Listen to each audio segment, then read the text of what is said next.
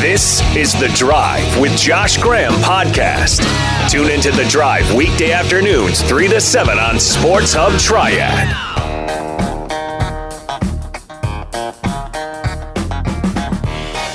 There is movement in the Carolina Panthers quarterback room. No, Cam Newton is still on the roster for now. But Houston Roughnecks legend P J Walker is now a Panther.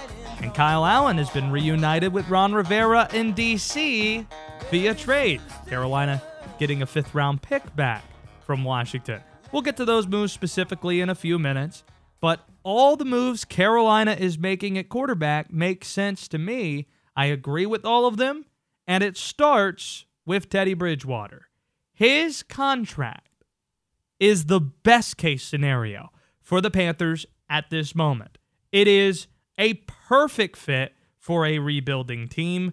When you stare at just some of the particulars of this deal, it's a cheaper average salary than Cam's contract. You're looking at about twenty million dollars a year. Cam had the big contract signed about five years ago, and he was set to make twenty-two point five as his average salary. This year, the cap hit, if they were to release him, or his cap hit would be nineteen point five million dollars. If they release him, they would be relieved of that. It's three years, so not terribly long. He has no guaranteed money on the third year.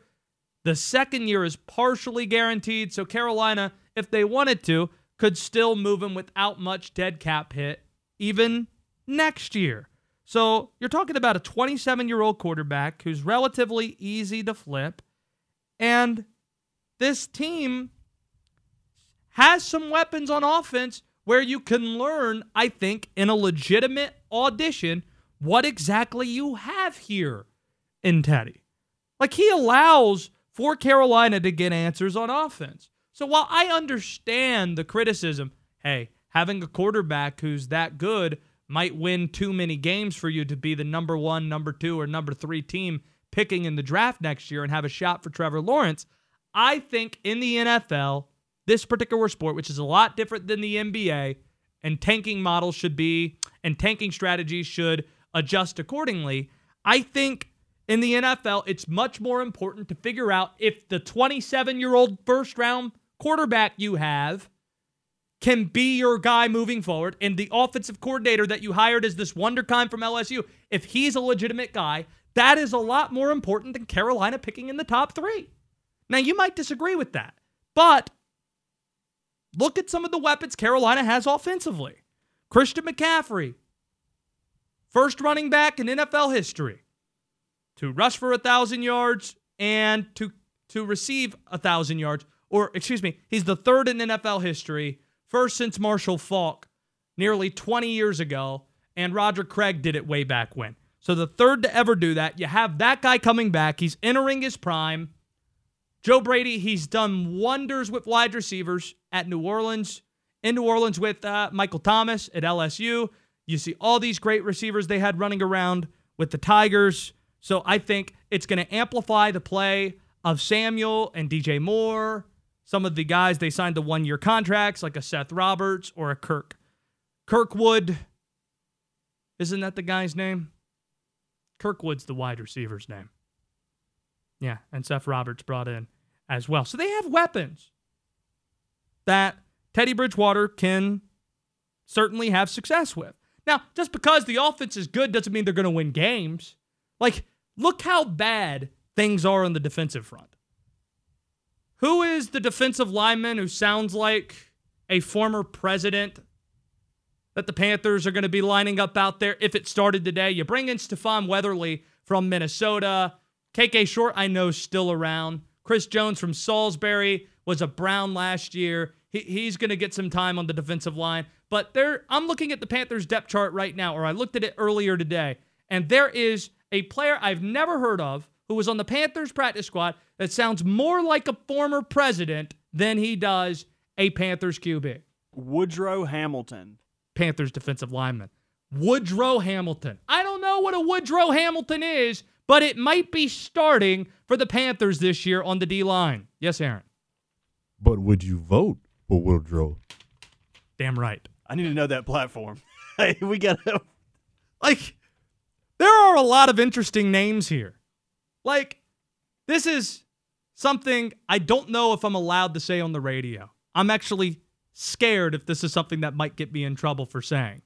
But Teddy Bridgewater is an interesting thing. I was talking to somebody who had no idea anything about football, and they, they brought up the fact, oh, Cam Newton might be on the way out because of race.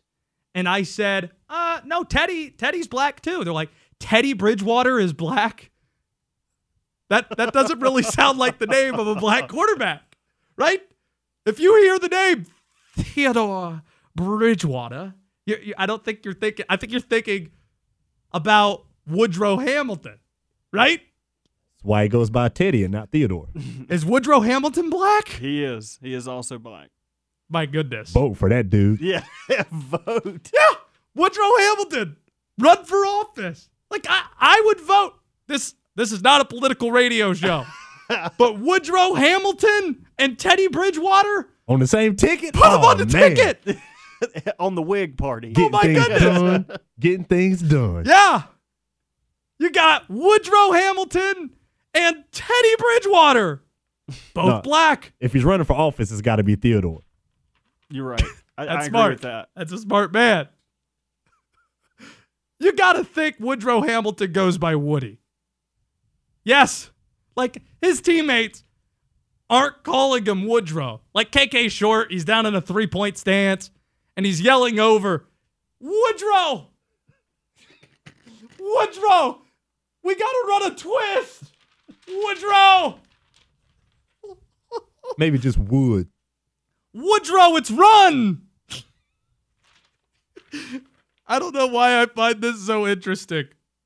I'm sorry. He's Woodrow Hamilton the second. His dad's oh, name stop, is also Woodrow stop, Hamilton. Stop. Woodrow Hamilton the second. I want to have Woodrow Hamilton on this radio show. Get him here. I want to know more. Give me the bio on Woodrow Hamilton. Like, I want to know where he went to school. I want to know how the hell he ended up right now, number one on the Panthers depth chart as a defensive lineman. And not president. Well, let me tell you, he played at Ole Miss. He started forty-seven games, or he had played in forty-seven games, twenty-five starts. He finished with eighty-three tackles, three sacks, one pass defended. That's pretty good for a nose tackle. And as a senior, he started all twelve games, had twenty-nine tackles, and a sack. How the hell is Woodrow Hamilton playing in the S E C and starting for the Ole Miss Rebels? And I don't know who this mother bleeper is. He's from Raleigh. Even more so. Mississippi. Okay. I was about to lose it for a second. So I think Teddy can have some success on offense. It just might not matter. Like, you can learn what you need to know about Teddy Bridgewater. They're going to give him a chance to be the franchise quarterback. Joe Brady... You can learn what you need to know. Okay, is this guy legit at the N F L level? And you still might only win three or four games because this defense has Woodrow Hamilton on the defensive line. And I don't think it gets a lot better when you start looking at the secondary and half of the linebacking core, where you got Andre Smith slotted to play linebacker.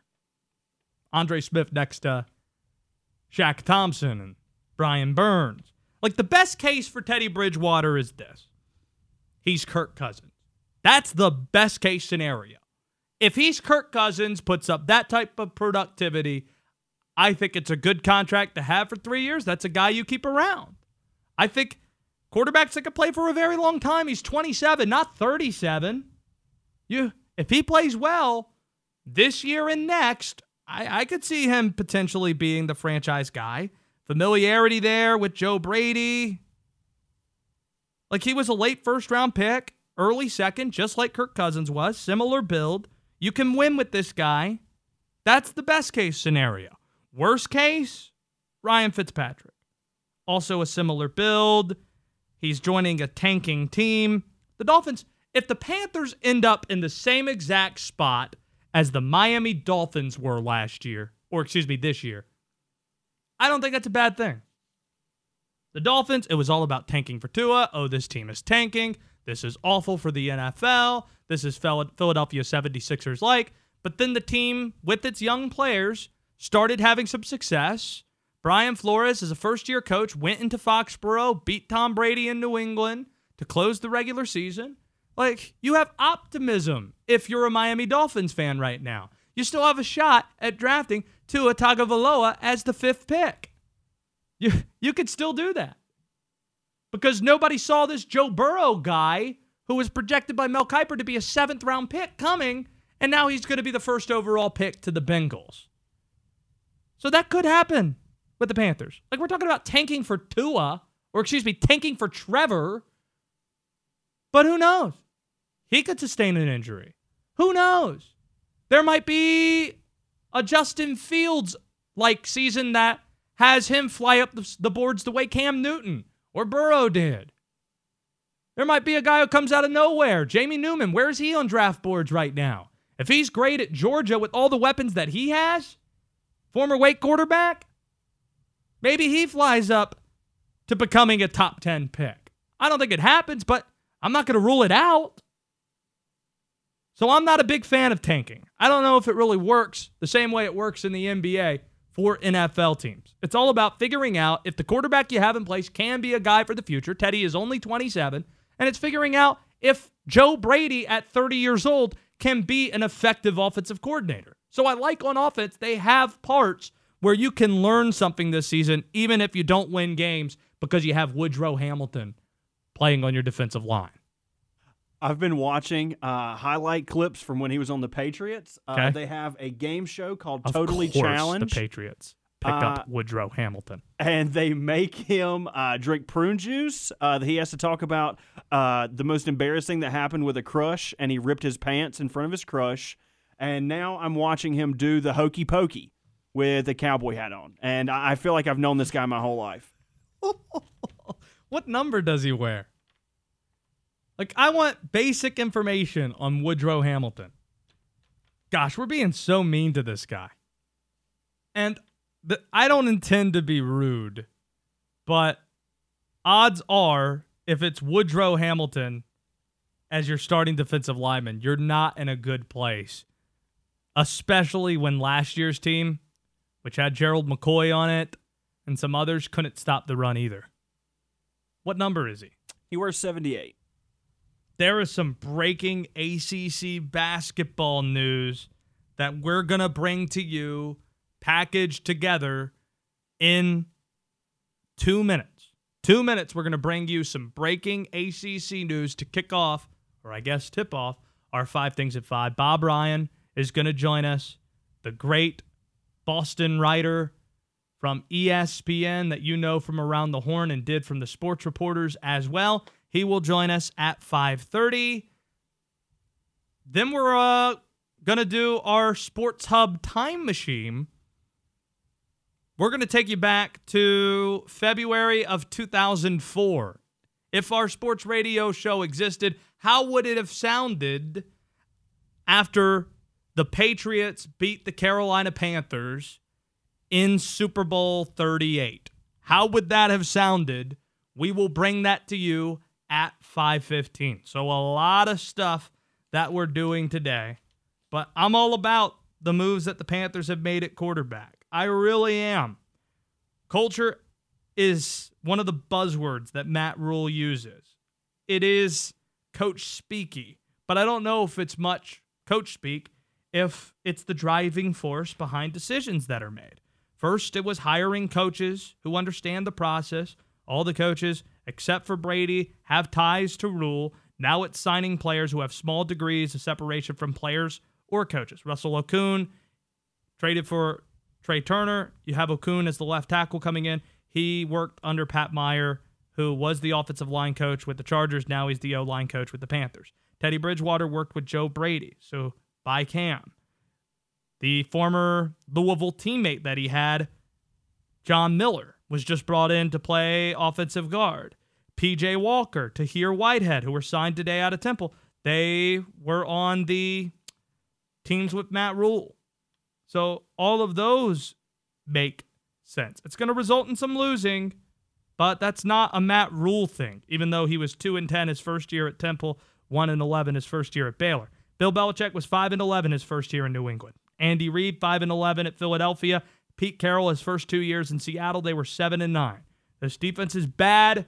They're going to lose some games as a result, but that's what happens when things are shifting, including locker room leadership. Four of the five captains from last year's team will be gone.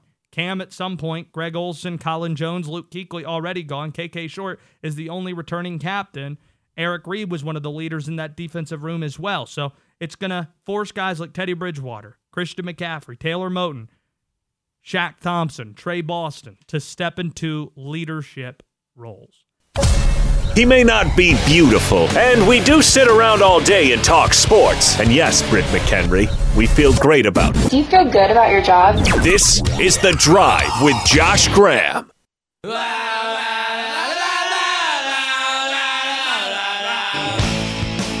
We're going to enter the Sports Hub time machine in just a minute or two. Bob Ryan, the great writer from E S P N, going to join us in fifteen minutes. But Robert just brought up something that is happening in South Carolina. I feel it's important to bring to you in times where we're all looking for credible information. Robert, where does this story come from, and what exactly is the contents of it? Uh, this is from W B T V in South Carolina. A lot of other news pub- have publicized this, but this is the one I pulled up. Uh, the South Carolina Governor McMaster orders groups of three or more people to be broken up as covid nineteen cases near three hundred statewide. And as that happened, the first words that Aaron exclaimed in our studio loudly were the worst state of the union, worst state in the country, South Carolina. Yep. It's pretty bad. It's, it is maybe in the worst five. Would, but it's not, I can point to things in the state of South Carolina that are a lot better. I'm just going to start taking shots at states now. My apologies if you're from there. Come and get us. Our, I ain't scared. I ain't leave your house. Come on, travel Mississippi, ban. Mississippi, what do you got on South Carolina? Give me Charleston. Give me, heck, give me Myrtle Beach over anything that Mississippi or Arkansas is producing. Give would, me that. I would say that the river... And there are other things in Mississippi, like... Delaware, what's up? Oh, my God. See, Delaware, I feel like, is a nice summer place to really? visit. Really? Yeah. Do you spend time in Delaware? If I was blue blood and had money, yeah, I probably would. Delaware's brutal. I would say it's like New Jersey, South Carolina... West Virginia. Okay, I would agree with that. I rode through West Virginia once. It's I, a beautiful state. They do I'm have sure, mountains. It, okay, they do have mountains. It's very pretty. But South Carolina has beaches. They have they have Charleston. West Virginia also has the wonderful whites of West Virginia, which Columbia's is not me. Great. I love Columbia. I think it's more the people.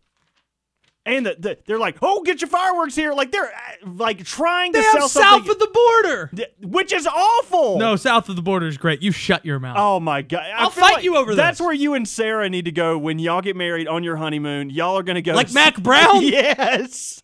Mac Brown actually did this in the early nineteen nineties. Mac Brown, on a Friday, during a bye week, decided to get married. Just decided to get married. During football season. That's an actual thing that happened early on in his first stint as Tar Heels, Tar Heels head coach. He told that story on this show a few months ago. I don't know how we got sidetracked in this way. Let's get to the Sports Hub time machine. We're going to be doing this this week. We're going to try and figure out what our show might sound like if we were on in nineteen nineteen when Babe Ruth was traded from... the Boston Red Sox to the New York Yankees, or in the sixties where Wilt Chamberlain drops one hundred points, or the Miracle on Ice in nineteen eighty. Today, it is Super Bowl thirty-eight, the Panthers losing to the New England Patriots. The year is two thousand four.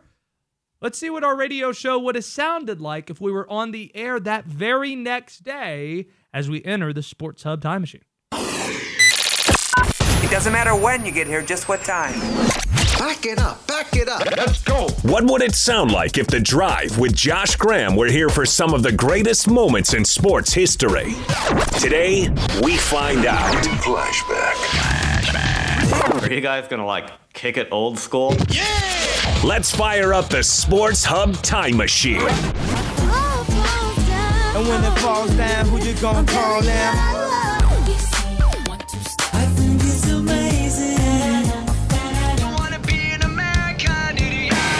two thousand four. For all the marbles, Super Bowl thirty-eight, the Carolina Panthers and the New England Patriots. It'll go deep down the far sideline. It is caught. Touchdown. Steve Smith below, under pressure, and goes down at the fourteen-yard line. Mike Vrabel, the Patriots sack leader.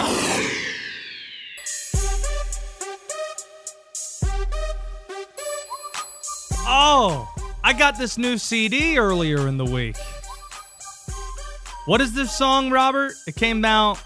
When did this song come out? Uh, I think it was like January twenty-fifth off the top of my head. This is Yeah by Usher. Oh, man. This song, we're going to be listening to this song for decades on end. I think it's that good of a song. But let's get to last night's game. Tough one for the Panthers, man. John Kasay, I don't think he's ever going to live down that game where he kicks the ball out of bounds. Oh, the Patriots, they get it at the forty, and much like the Patriots did a few years ago, two years ago, Tom Brady, God, I forget his name at times. Like, this is what, his third year in the league? He he uh, he he drives New England down the field, and they they get in position for Adam Vinatieri to hit a field goal again. So it's a tale of two kickers. John Kasay, he kicks it out of bounds. Adam Vinatieri, he lines it up, and he hits it. I do know one thing for certain. Justin Timberlake's never going to get another halftime show. Dude, he's done. Halftime show, his career is over, Josh.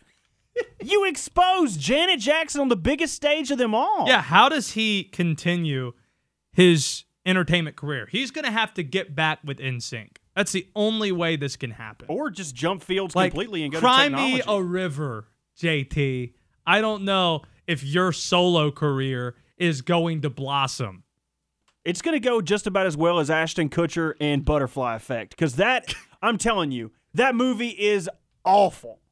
I just I saw haven't it. seen it yet. Oh, sorry. I mean, it, I don't even want to break down the plot for you, but just Ashton Kutcher, everything he does affects everything.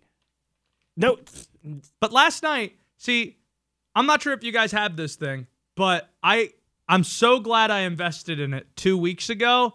I, I got this this TiVo, which allows for me to stop and record things. So I actually rewatched the halftime show. Part of me thinks it might have been staged with J T and Janet Jackson. It no might have been planned. Like, I've been rewinding and fast-forwarding. Oh, I bet you have. Yeah. I bet you have. No, I'm just trying to figure out what exactly happened there. Slow motion. Right. It looks like it's attached by Velcro. Aaron, did you get a chance to watch this game last night? No, I was actually in mourning. You know, we, uh, hip-hop community lost Old Dirty Bastard. Kind of hurts. Mm. Oh, uh, O D B? Yeah, yeah. O D B checked out. Um, so Tough just, week, man. The Panthers lose. Movie. We lose O D B. Yeah. And the cows are going crazy. We got mad cow disease. Dude, I don't know. I, I don't know if we can if I can deal with this stuff anymore.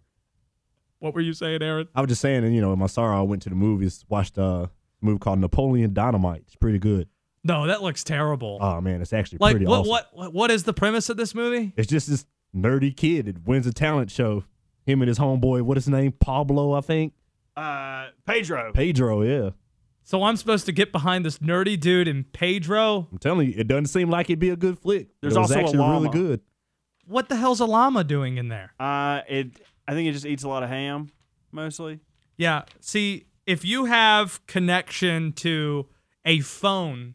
Like, if I know you might have like one, if you have like a Nokia Sidekick or something like that and want to just dial it up, we have capability. We could take some phone calls at three three six, seven seven seven, one six zero zero. Or if you're in your home, three three six, seven seven seven, one six zero zero. The Patriots and the Panthers last night. What's your reaction to it? Super Bowl thirty-eight. Because I have another feeling. Much like Justin Timberlake, he's he's never going to do a halftime show again. This might be it for his career. Tom Brady, he's good, but he's no Peyton Manning. Like, this guy, the defense is winning these Super Bowls for him. Let's not forget, it's all about Teddy Bruschi. Like, Bruschi's the reason this is happening. And he's getting older. Mike Vrabel, too.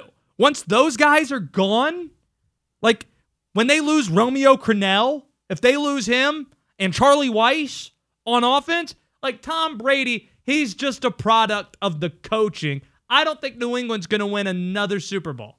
Like, Tom Brady This guy, he's out of the league in a few years. Like, are you serious? This quarterback who was splitting time with Drew Henson just a few years ago. You want me to believe this guy is going to win again? Like, two Super Bowls in three years? That's great, but win another one. Like, win three out of four. Win five. Win six like Jordan. And maybe you could come to me and say that you're one of the great quarterbacks. But two out of three, I still don't buy it. You didn't make the playoffs last year. Yeah, he, he's clearly the the epitome of what you would call a system. There it is. But also, no Peyton Manning. I don't want to see DeLome on another Bojangles commercial ever. Don't what? He, don't I he, love the Bojangles commercial. No, he doesn't deserve the Bojangles spot. Steve Smith deserves the Bojangles spot. Well, isn't he in some of those commercials? I don't know. I don't watch the commercials, Josh. I'm just saying, no more Jake DeLome. That's all I got. Man, our radio show sounded really good back then. Some of the audio qualities, yeah, and it stands up that Usher's Yeah still a banger in two thousand twenty. That's wild, man. How's your uh, TiVo investment going? Business is a booming. That's what it is. I wish we had like a tease in there. I don't know what I'd be talking about after that. Would we be looking at, I'm going to tell you why, this Roy Williams guy might have a good team this next year. um, what is the primary reason Tom Brady is no longer a Patriot? I've been doing a lot of reading on this. Seth Wickersham had a great story yesterday for E S P N. The great Bob Ryan has a lot of perspective on all things Boston sports. He's going to join to discuss next. You wanted to hear some great sports talk? Well, here it is. Oh, what an appallingly ironic outcome. The Drive with Josh Graham. It's not ironic. It's just coincidental. On Sports Hub Triad.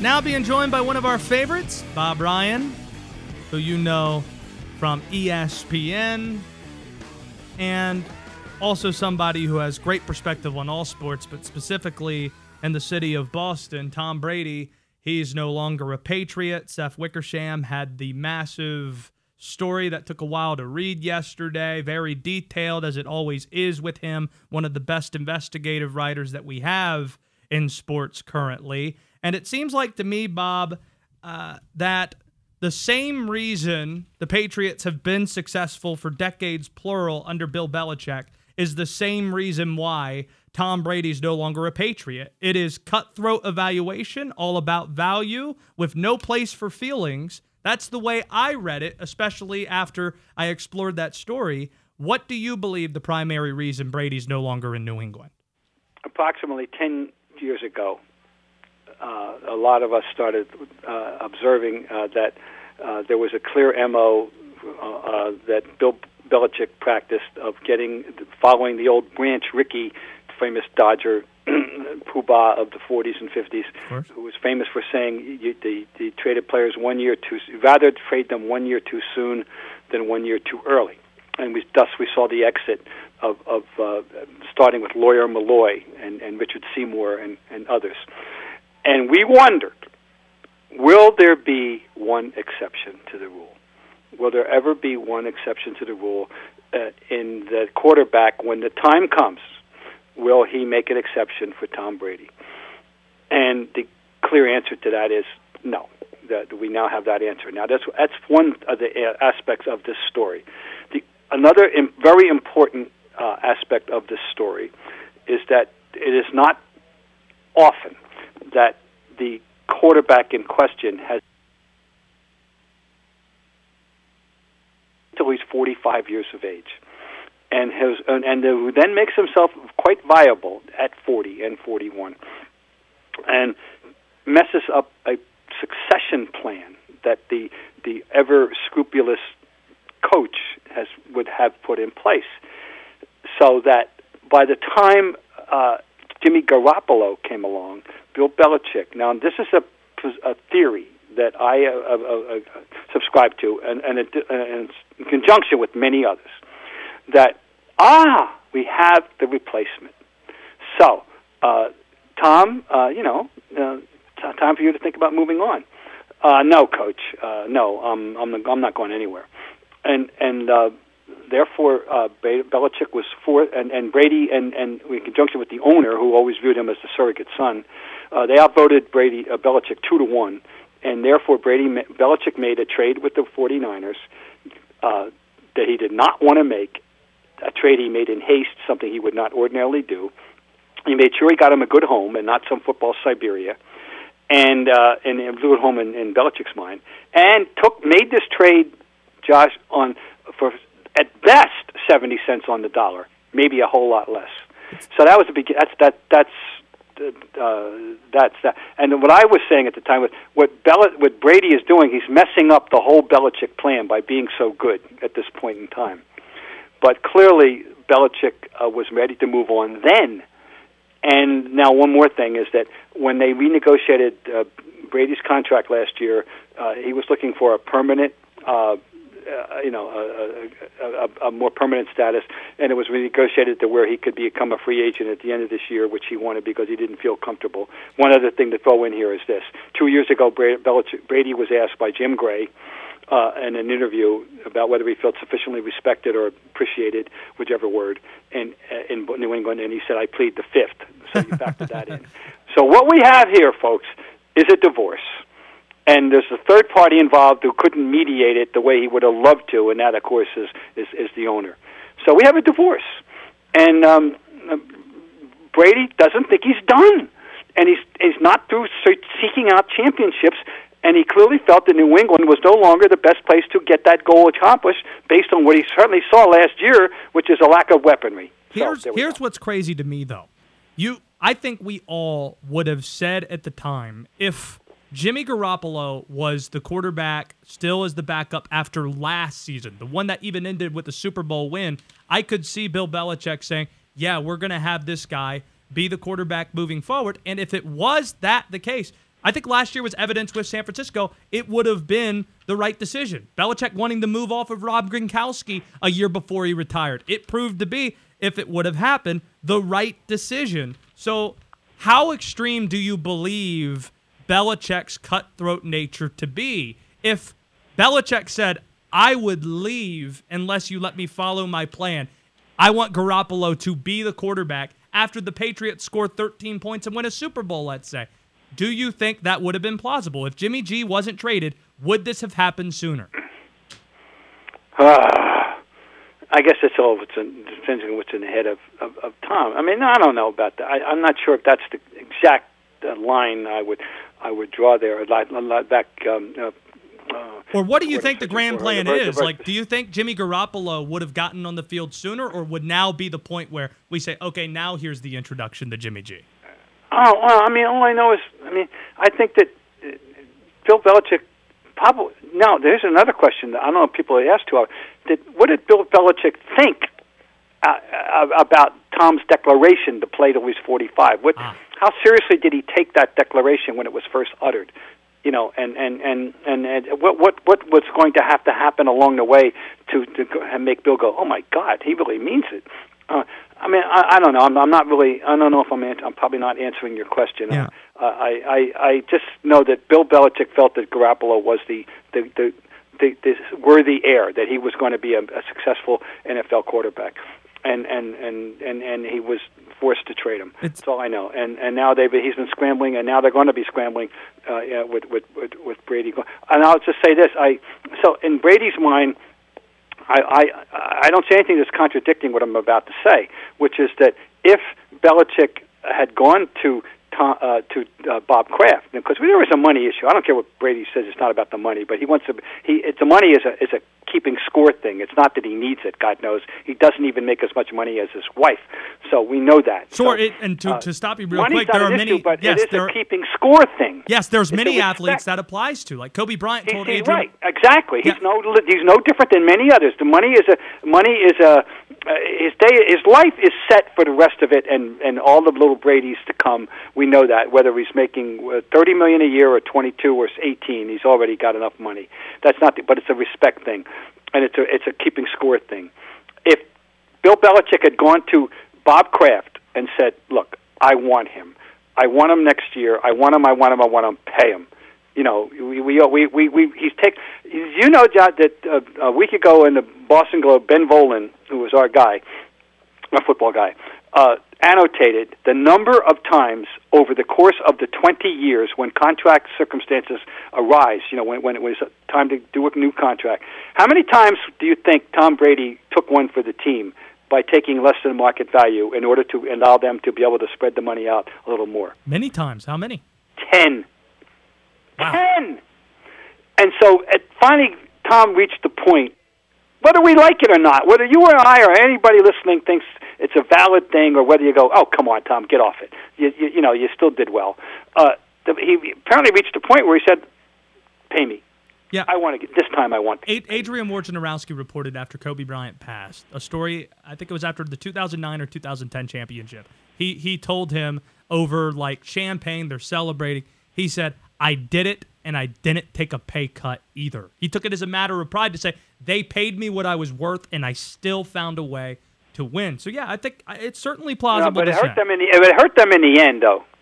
Didn't it not? It Ryan? did. That's another story. It did. Another but, day. you know... It hurt him in the end. So, um, it, it, there's so much involved here. You know, uh, okay, I mean, in, in the big picture, what, what what Tampa is getting is another story. You know, we can have that another day.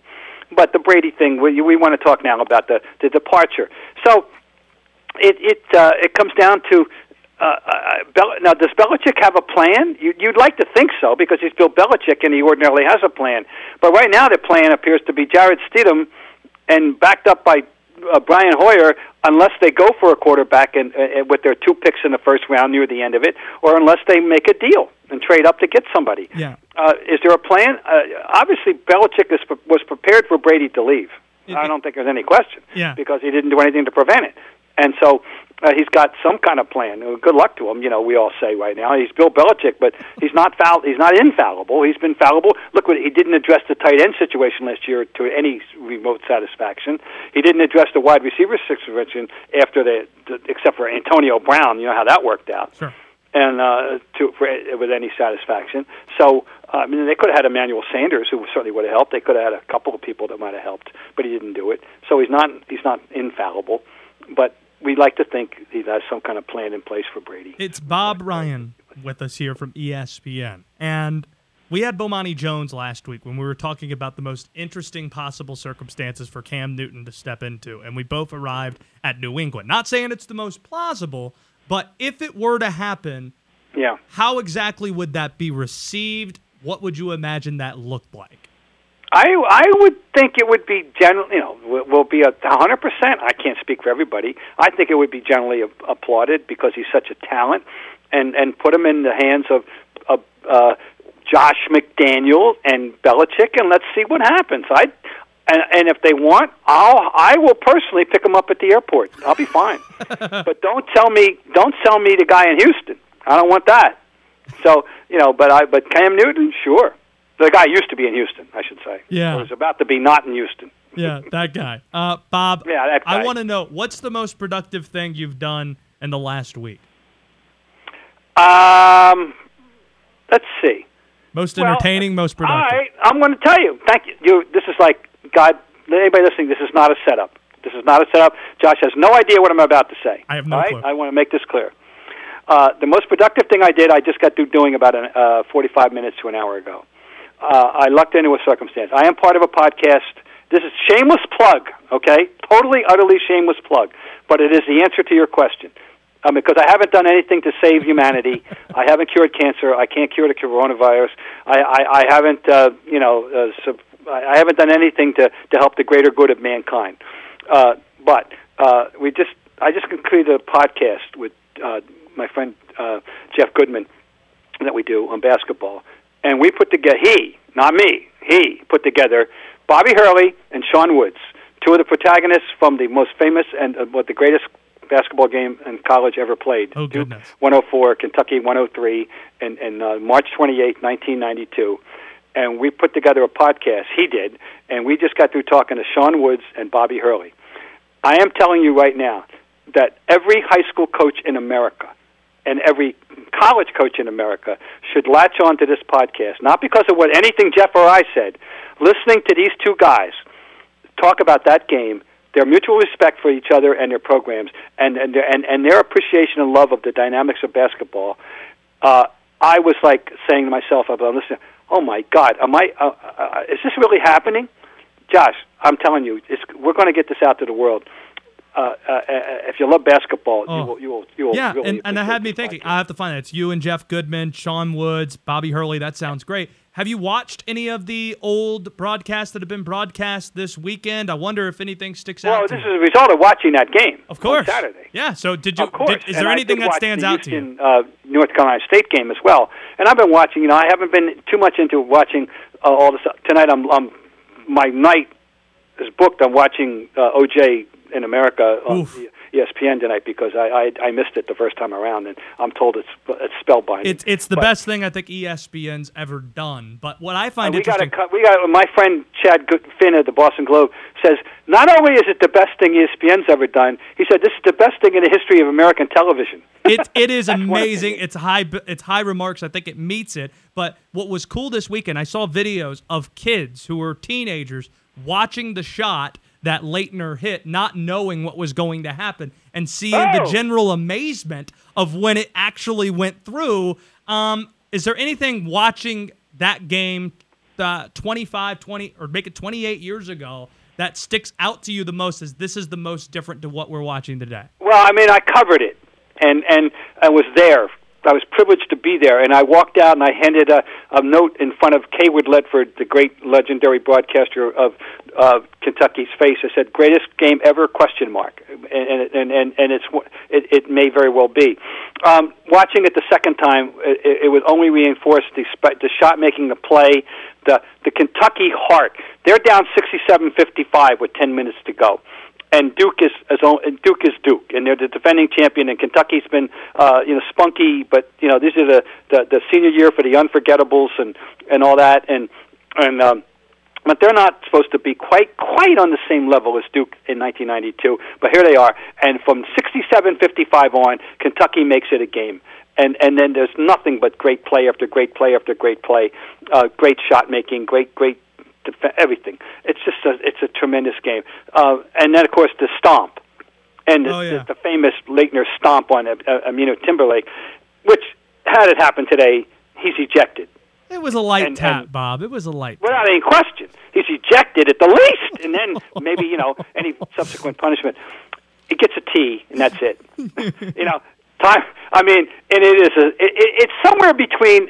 I wouldn't call it a stomp. I'd call it a hard step. Light tap, light tap, Bob. That's what it was. Uh, he, he, but it was a clear, you know, contemptuous act. Uh, you're and, the, uh, you're the absolute best, and I'm disappointed that we're not going to have the N S M A this summer. But of course, it couldn't happen this with everything that's happening with the coronavirus. Um, you know, you guys are my home away from home in North Carolina and and the, and the area, and and um, um we're going to get a postponement until the fall. And uh, yeah, we're going to come, but not in the usual time. Obviously, we're we're we're subject to the vagaries of all this as well as everybody else. But I'm gonna, I'm really disappointed. But but I know it, it it's going to materialize. So, and it's always nice to be you know heard in, in, in your area. Yeah, be be well, Bob. We're going to chat sometime soon. It's good to hear your voice. Uh, we'll talk soon. Thank you. You got it. That's Bob Ryan of uh, E S P N, and just one of the more delightful people you're ever going to find, Robert. That man, he cares more about sports than any person I know. There, any person I've ever met, that guy, you could just hear it in his voice at the very end there, the way he's talking about these games. Like, he's ejected for sure. Well, Josh, that man just hung up on me in the middle of me saying goodbye. You said before we got started that he is the most delightful He man. was. He was great. And I was like, oh, hey, I love, hey, I love Bob, Bob. Thanks for coming on. And all I heard was click. he, he had somewhere to be. Yeah, he's watching O J Made in America tonight. He tried to talk too long after the deed was done. yeah, he was like, I don't, I'm not talking to Robert. See you, man. I can't blame him. I would have hung up on me, I, too. I want to watch O J Made in America, too. Providing you with a kind of sports programming that makes some people laugh. But most people just wince. Ooh. You're on The Drive with Josh Graham.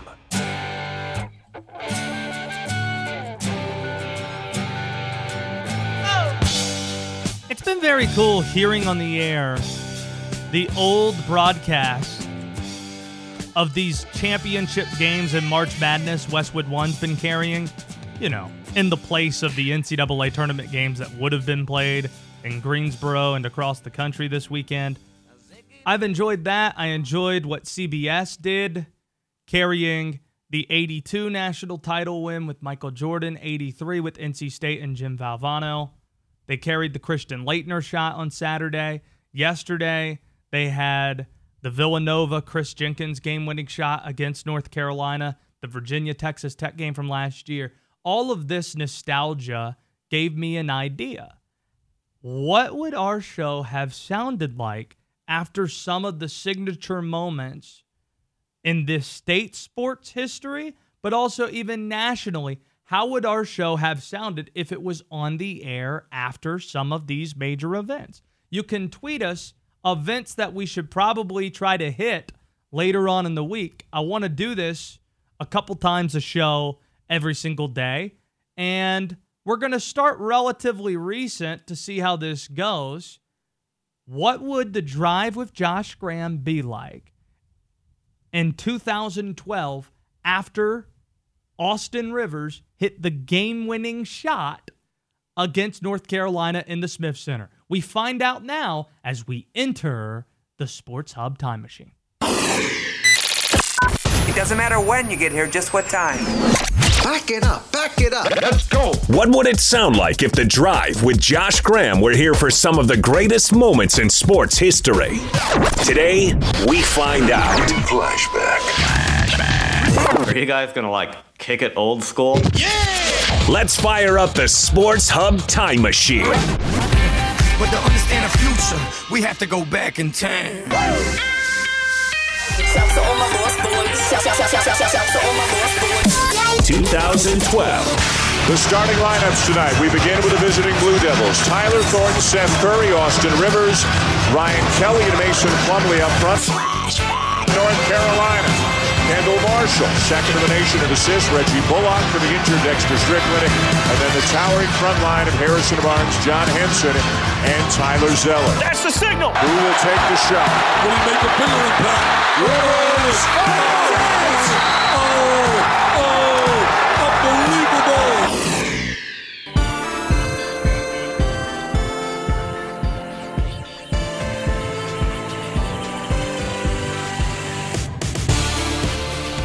Oh, what a game that was last night. I don't know how you could have a Duke Carolina game end any crazier than that. Austin Rivers hitting the three, the comeback. Man, the only thing that could have made that crazier, Aaron and Robert, if I had to think about it, would be if, like, a player banked it off the front of the iron, had it bounce out beyond the three-point line, hit a shot, and then you had a second buzzer beater. Like, that's the only thing I could see being crazier than what we saw last night. Austin Rivers hitting the three to beat the Tar Heels in Chapel Hill. Like, I can't imagine. And we're taking your phone calls at three three six, seven seven seven, one six zero zero. Give me your thoughts last night as number nine Duke beats number five North Carolina inside the Smith Center. Robert, I thought it was just crazy. I felt bad for Tyler Zeller, but Doc Rivers celebrating maybe a player he'll get to have play for him one day. Rivers, who might be a first-round draft pick. This, that was an awesome game. Uh, yeah, I'm going to be honest with you, Josh. I didn't watch it. What were you doing? Uh, Beauty and the Beast three D came out, and I was... Uh... You watched Beauty that. and the Beast last night? It was night? three D, Josh. Nah, I think you're lying. You're... I think I know what you were doing. You were playing on your cell phone, and you were definitely using that new Snapchat. Oh, my I God. think that's what you were doing. You know what? Look, I first of all, I want to say thank you for letting a high school senior produce your sports show. I, I don't know how I got this gig without going to school, but... honestly, my mom took my phone away when she heard me staying up late, and she saw that I donated to uh, Coney twenty twelve on her sna- on her uh, credit card, so I don't even have my phone right now. Isn't the world supposed to end later this year? Uh, that's what they're saying, but you know what? I'm kind of just going with it. But if the world doesn't end, here's a little hint. Facebook opens up publicly for uh, stock trading, I'm telling you, dude, they're going to go to the moon. Aaron, maybe Robert was the wrong person to ask. Last night's game, pretty wild, right? Yeah, I had to catch the highlights because uh, I wasn't watching it either, man. What were you watching? Uh, threw me a dance party, man. That Gangnam Style is just, can't get it out of my head. Oh, it is. Yeah. It does slap. That Gangnam Style is a massive hit. Ah, oh, that song's a banger. In fact, see if you can pull that up very quickly, Robert. I want to see Aaron pull off some of his Gangnam Style dance moves. I love it. That'll probably cheer Tyler Zeller up. Just tough for him as he missed two of four free throws in the final two minutes. Uh, he didn't really box out Ryan Kelly off his own miss, which led to a jumper uh, going through. And, of course, he had the shot that he tapped in from Kelly beyond the three-point line. Aaron, show us some of your best dance moves, man. You ready for this Gangnam Style? Yeah.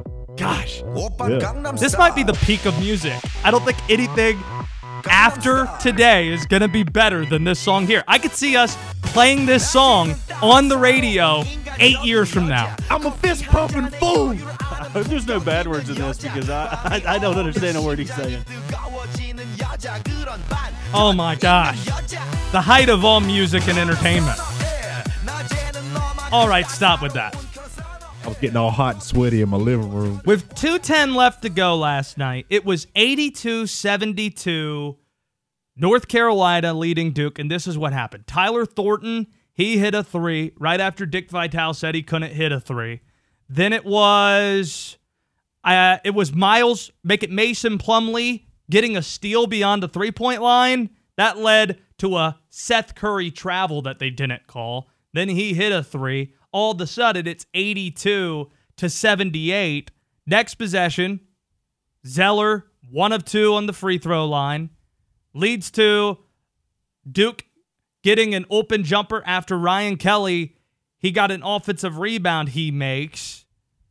You're talking about an eighty-three eighty game, and you have the Kelly three that's tipped in by Zeller. It should have been a three. But they gave him two for it. If a player deflects it in, it should be a three-point shot. I thought that's a, uh, it was a missed call by the referees. Zeller goes one of two at the line. Rivers hits the shot from three-point range. I think this is a Duke team that's going to go far. Like, this team likely is going to play in Greensboro. It'll be, I think they're looking at a number two seed right now. They are number nine in the country, so a win. They're probably going to be right there on that two line.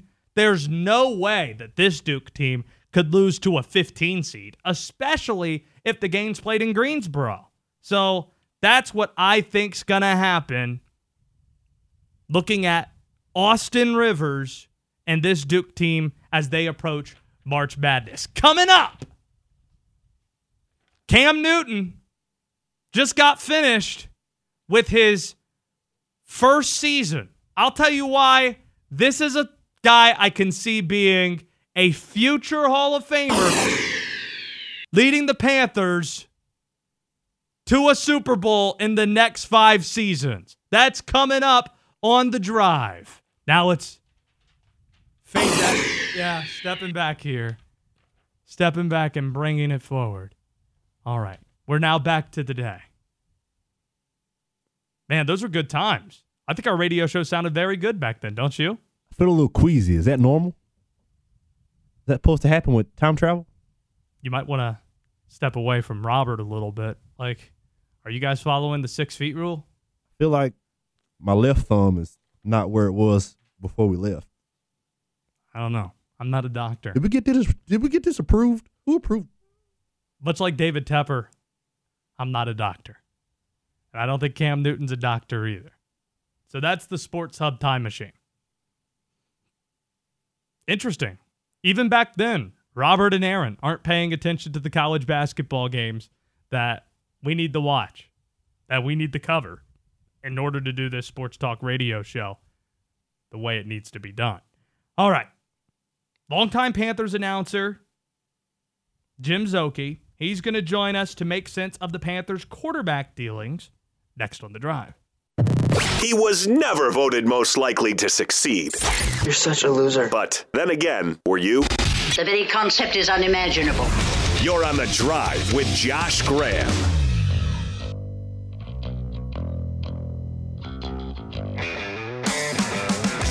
I'll tell you what I enjoyed yesterday, in addition to watching the throwback old college basketball games that were broadcast on C B S. On E S P N, they had Super Bowl thirty-eight, a, a, a shortened version of it that included local play-by-play calls, had the mic'd up on the sideline at points.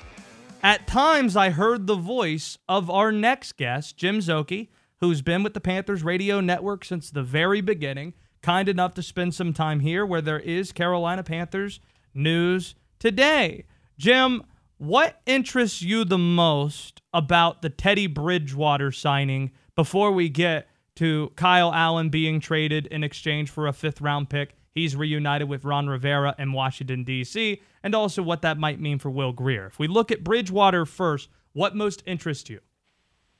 Yeah, I think, uh, Josh, he's a, a guy who's been around the league for a couple of years, former first-round pick. So he was got that pedigree coming out of Louisville, and after you know two years got got injured, obviously severe knee injury, and has kind of had to rebuild his career back up as a backup in New Orleans. And we saw that he played pretty well in the five starts that they uh, gave him last year when Drew Brees was out with a thumb injury. So you know, to me, I don't view him as just a backup quarterback who's getting a chance. He came into this league as a guy that was expected to be a starter in this league. I think when you look at all the things the Panthers are doing, many of them are guys with upside.